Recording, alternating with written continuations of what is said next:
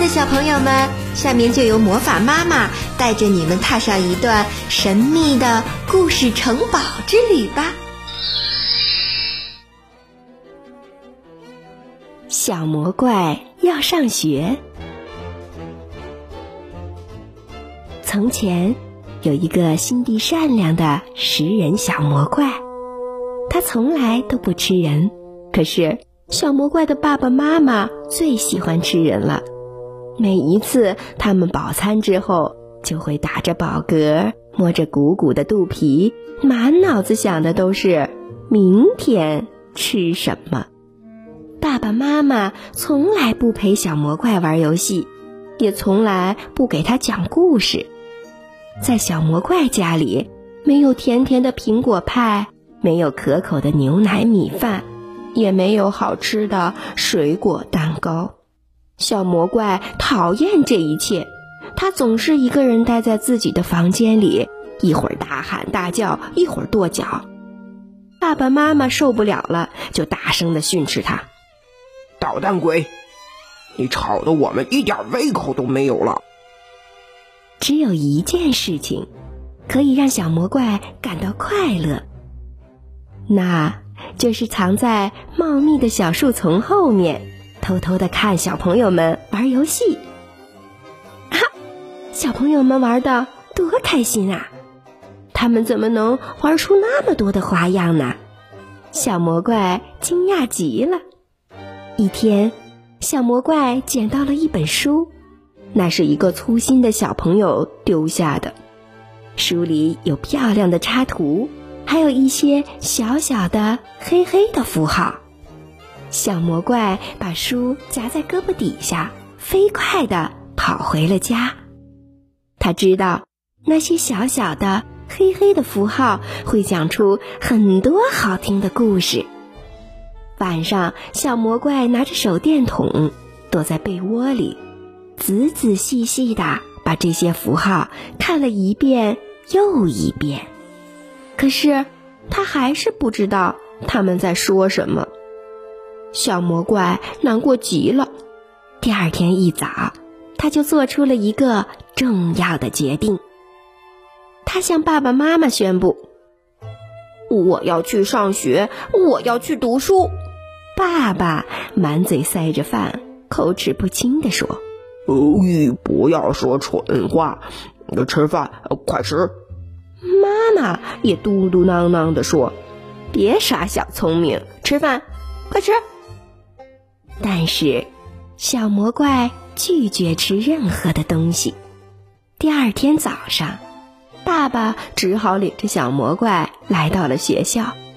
爸爸威胁老师说：“快教这个小笨蛋读书写字，不然我就把你们全吃掉。”小魔怪很不喜欢爸爸这样，他走到教室的最后一排坐了下来。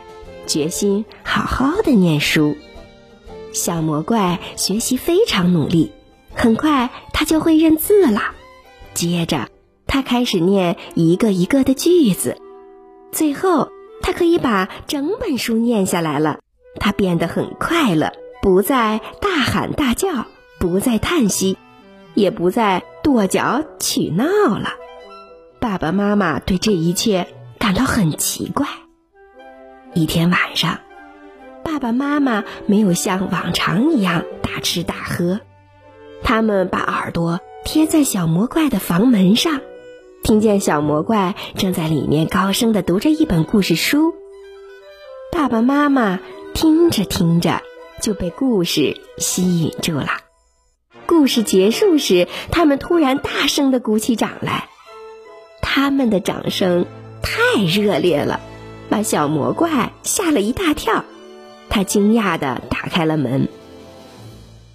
哎呀，真好听，真好听！爸爸大声的说：“再讲一个，再讲一个！”妈妈急切的请求。小魔怪非常高兴的答应了。他接着又读了三个故事。后来他觉得有些累了，站起来对爸爸妈妈说。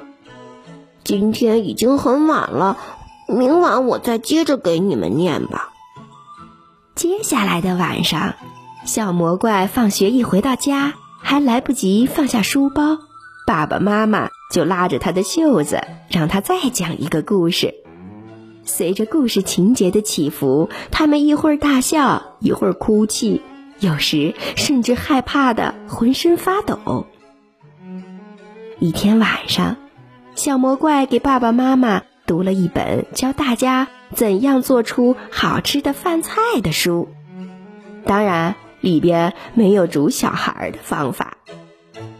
从这一天开始。小魔怪放学回到家里，迎接他的都是美味的苹果派、香甜的牛奶米饭，甚至还有让人口水直流的水果蛋糕。小魔怪终于可以美美的吃个够啦！每天，小魔怪都可以享受美味的饭菜，他觉得好幸福啊！他决定在他生日那天。